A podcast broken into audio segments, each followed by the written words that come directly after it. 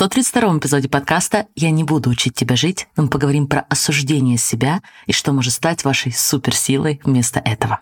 Знаете ли вы, что у вас уже есть все, чтобы жить так, как вы больше всего хотите – меня зовут Алена Берисон, и я являюсь сертифицированным лайф-коучем. И на подкасте вы узнаете инструменты по работе с мышлением, которые помогут вам понять себя и начать жить в соответствии со своими желаниями.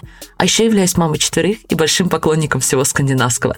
Если вы готовы открыть себя увлекательнейшему миру работы с мышлением, где никто не будет учить вас, как жить, давайте начинать. Прежде чем я начну сегодняшний эпизод, хочу рассказать вам о замечательном выпуске, который мы записали вместе с ребятами из подкаста «Мужчина, вы куда?». Наш совместный эпизод можно было бы назвать «Не учи мужчину жить», но мы решили сфокусироваться на мужчинах и их эмоциях, балансе выражения этих эмоций, а также стрессе на работе – Являетесь ли вы мужчиной сами, либо хотите лучше понять мужчин в вашей жизни, я приглашаю вас послушать этот эпизод и обязательно оставлю ссылки в описании. Дорогие друзья, всем огромнейший привет, и я невероятно рада приветствовать вас на подкасте в новом 2023 году. И сегодня мы с вами говорим про осуждение, и у меня уже был эпизод на тот счет, если вас осуждают со стороны, вдруг такое происходит, как не бояться осуждений. Также я обязательно запишу эпизод про то, как мы осознанно или не совсем осознанно осуждаем других. Я хотела включить это в сегодняшний эпизод, но тема оказалась настолько обширной, что сегодня я решила сосредоточиться только на нашем осуждении себя. И на моей практике мы все таки Конечно, я уже себя не осуждаю. Или, скорее даже, конечно, я понимаю, что осуждать себя бессмысленно. Но все равно, друзья, почти каждую сессию мы начинаем с того, что выявляем первый слой осуждений. Потому что если мы его с участниками не убираем, то мы не можем идти дальше. То же самое в рамках вашего селф-коучинга, вашей помощи себе. Вы не можете помочь себе, если вы находитесь в состоянии осуждения того, что вы считаете вашей проблемой. Или в состоянии осуждения себя, если мы считаем проблемой себя, что тоже, к сожалению, не редкость.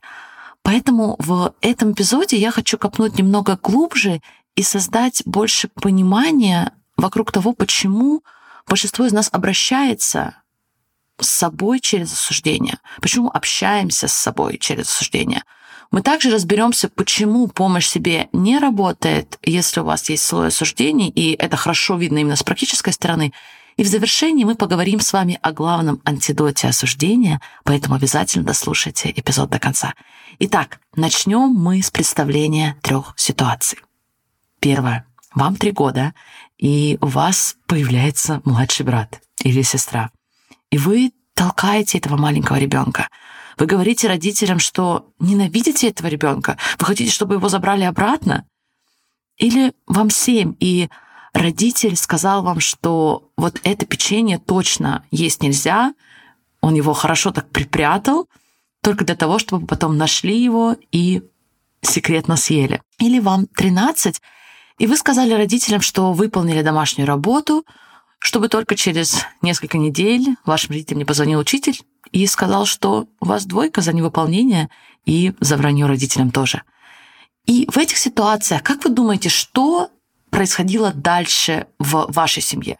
Дальше, скорее всего, была реакция наших родителей. И я могу предположить, что мало кто из родителей в таких ситуациях сразу проявлял эмпатию или пытался вас понять и уже из этого состояния воспитывать. Скорее всего, возможно, вы получали некую форму осуждений, критики и наказания. И я специально поделилась с вами этими примерами, взятыми, кстати, из замечательных работ доктора Джеки Кеннеди. Видите, как на самом деле в этих ситуациях мы не хотим сразу решить, что родители плохие. Во-первых, хотя бы потому, что сейчас не время осуждать. Я хочу, чтобы вы увидели, что и быть родителем — это непросто. Если вы не родитель, то вернитесь к примерам с учетом нашего социального программирования, воспитания, традиций. В выше приведенных ситуациях, ох, как непросто сохранять эмпатию или даже просто спокойствие. Но дело в том, что во всех этих примерах мы не имели дела с детьми, которые нуждаются в осуждениях или критике. Мы имели дело с детьми, которые проходили через сложности. причина этих сложностей не в том, что дети плохие. Причина этих сложностей в том, что это дети, которым в определенной степени тяжело. В случае рождения нового ребенка в семье для брата или сестры это может быть страх того, что его бросят, и что есть угроза потерять внимание. Ребенок, который съел печенье вопреки обещанию, возможно, чувствует, что его контролируют в остальных сферах. В последнем случае вранье по поводу домашнего задания может быть результатом неуверенности и боязни внутри. Но в итоге то, как родители адресовали ваши сложности через осуждение, критику или наказание, либо через эмпатию, безусловную любовь или открытость, это будет определять то, как вы будете адресовать свои трудности, как вы будете адресовать свои откаты в процессе взросления и в будущем. Но как всегда, понимая причинность своего поведения, это не означает, что вы должны принимать это как единственный вариант теперь. Поэтому под конец мы с вами разберем, что может быть альтернативой вне зависимости от того, сколько времени вы осуждали себя до этого. Но для начала давайте поймем, а в чем здесь проблема? В чем проблема с осуждениями? Ведь, казалось бы, возможно, в детстве мы хорошо решали эти моменты через осуждение. Друзья, когда мы реагируем на что-то осуждениями, проблема в том, что мы очень быстро формируем мнение. Это плохо, это хорошо, это опасно, это безопасно. В очень многих случаях осуждения действительно помогают нашему мозгу быстро оценить ситуацию, буквально определить категории и создает некий короткий путь для того, чтобы высвободить наш мозг на то, чтобы опять быть полностью во внимании, вдруг возникнет какая-то новая опасность, вдруг возникнет какая-то новая угроза. У нас просто нет времени сидеть и анализировать, особенно если мы с вами вернемся на несколько тысячелетий назад. Но опасность здесь особенно в условиях, в которых мы с вами сегодня живем, когда нам не нужно постоянно сканировать нашу окружающую среду в поисках змей или тигров, проблема здесь в том, что мы быстро формируем мнение о самом человеке. И поскольку очень часто осуждение идет быстро, мы забываем, а может быть даже не успеваем разделить человека и поведение. Мы реально не успеваем разобраться в причинах, того, что привело человека к определенному поведению, того, что привело этого ребенка к тому, что он съел, соврал или каким-то образом сказал неприятные слова. Мы уже осудили ребенка или себя, или любого человека как что-то хорошее или плохое, и поскольку мы это уже сделали, теперь наш мозг под влиянием склонности к подтверждению будет искать доказательства нашего осуждения нашего изначального осуждения, хорошее, плохое, опасное, безопасное. Теперь мы будем искать подтверждение нашему быстро вынесенному суждению. Вы со мной? Опять же, мы очень и очень много пропускаем. Заметьте, как в примерах выше. Возможно, вы очень быстро стали осуждать родителя, если он отреагировал на поведение ребенка осуждениями критикой. Но делая это, быстро осуждая себя или других людей, мы по сути повторяем ту же самую паттерну. И неудивительно, что это та же самая паттерна быстрого осуждения, неразделения человека и его поведения будет только укрепляться и передаваться из поколения в поколение. Если нас осуждали в детстве, вы будете осуждать себя сегодня, вы дальше будете осуждать своих детей, которые в свою очередь будут осуждать себя. Поэтому, друзья, самое время принять решение и прервать эту паттерну. Давайте разберем на примере вашего селф-коучинга, как вы можете себя осуждать и как конкретно это влияет на вашу способность помочь себе. Во-первых, я очень часто вижу, как участники осуждают свое поведение. Например, когда я в обществе, я начинаю глупо улыбаться, я замолкаю, я пытаюсь всем угодить, рассказывает нам участник. И когда мы начинаем осуждать это поведение, мы как будто перекрываем для себя доступ к себе как к человеку. Теперь мы находимся в состоянии стыда, а если вы помните, стыд ведет к тому, что мы начинаем прятаться.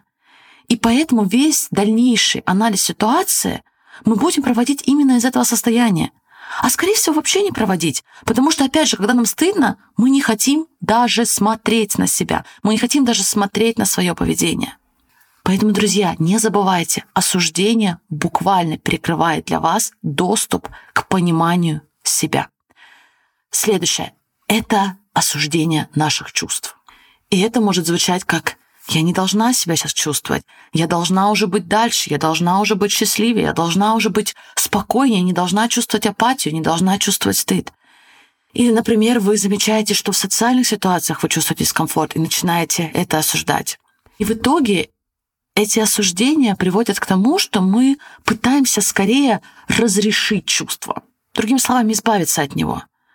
Здесь опять же потому, что мы изначально исходим из осуждения, что это чувство плохое, это чувство хорошее, от этого чувства нужно избавиться. И тогда мы начинаем пытаться найти что-то плохое в нашей жизни, что якобы является причиной плохого чувства, и создаем, либо находим проблемы там, где они вообще не должны быть.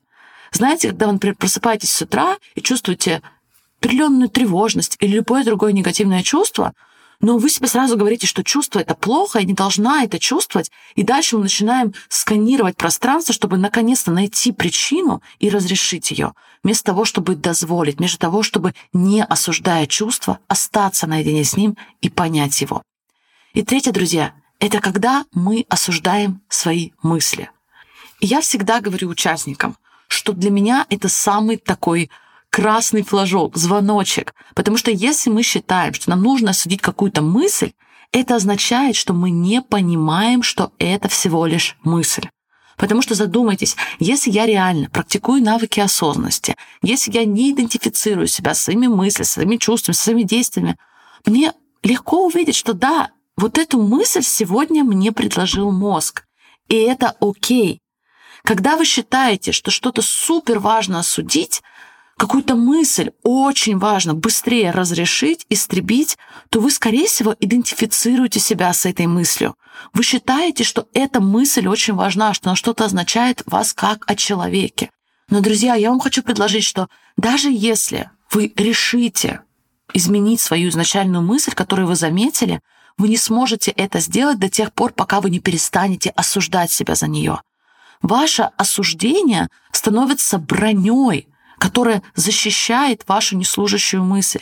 Если вы говорите себе, что вы ленивые, но поверх этого вы начинаете осуждать себя, что вы уже не должны так думать, то это осуждение не позволяет вам добраться до изначальной мысли.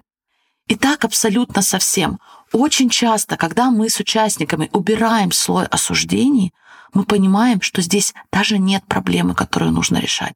Здесь просто есть человеческий мозг, которому нужно немного внимания, которому нужно немного осознанности. Поэтому, друзья, возвращаемся к первоначальному вопросу. Если вы видите, что мы не хотим осуждать, если вы видите, что осуждение нам реально не служит, и я надеюсь, что первая часть эпизода вам это показала, то логичный вопрос, что нам тогда делать вместо этого? И действие противоположное осуждению на самом деле не, не осуждение, а любопытство. Любопытство как некое глубокое желание как можно более полно понять свой опыт, как можно более полно понять себя, понять свои отношения с собой. Для этого мы стремимся осмыслить себя и осмыслить свой опыт без изначальных фильтров по поводу того, что мы хорошие или плохие, по поводу того, что наши действия, мысли или чувства хорошие или плохие. Когда вы с любопытством подходите к собственному разуму, вы перестаете придавать себе, своим мыслям, своим чувствам, своим действиям морального значения. И не заставляете это все значить что-то про вас как человека, безусловного, стопроцентно ценного человека. И когда мы учимся подходить к себе с любопытством, мы как будто создаем новый уровень своих возможностей. То же самое в родительстве. Мы начинаем видеть поведение как окно в мир другого человека, как окно в мир наших детей. Точно так же, как мы начинаем видеть свое поведение, свой опыт, как окно в свой мир.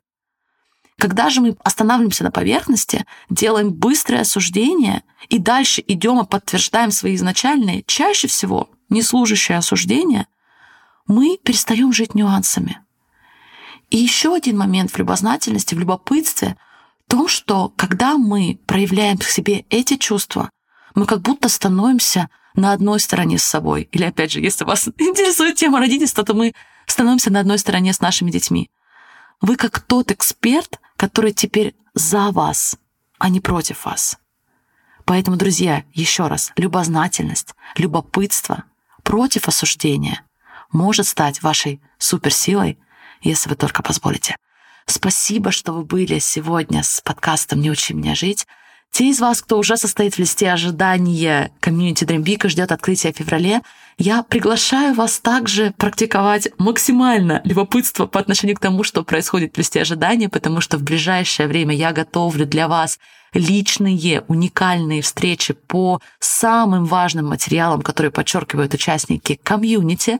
А если вы тоже хотите присоединиться к листу ожидания комьюнити Dream Big, то сделать это можно по ссылке – в описании к данному эпизоду. Я желаю вам прекрасного дня впереди, огромного количества любопытства и любознательности в отношении себя и прощаюсь с вами до самой скорой встречи. Всех обнимаю. Пока-пока. Если вам отзывается то, что вы слышите на подкасте, я приглашаю вас узнать больше о комьюнити Dream Это мое коучинговое сообщество, где вы учитесь помогать себе так, чтобы создавать результаты, о которых вы больше всего мечтаете – комьюнити вы получаете мою личную поддержку, коучинг, вдохновляющее окружение и в результате создаете жизнь именно вашей мечты. Все подробности по ссылке в описании этого эпизода, и я буду счастлива поработать с вами в Dream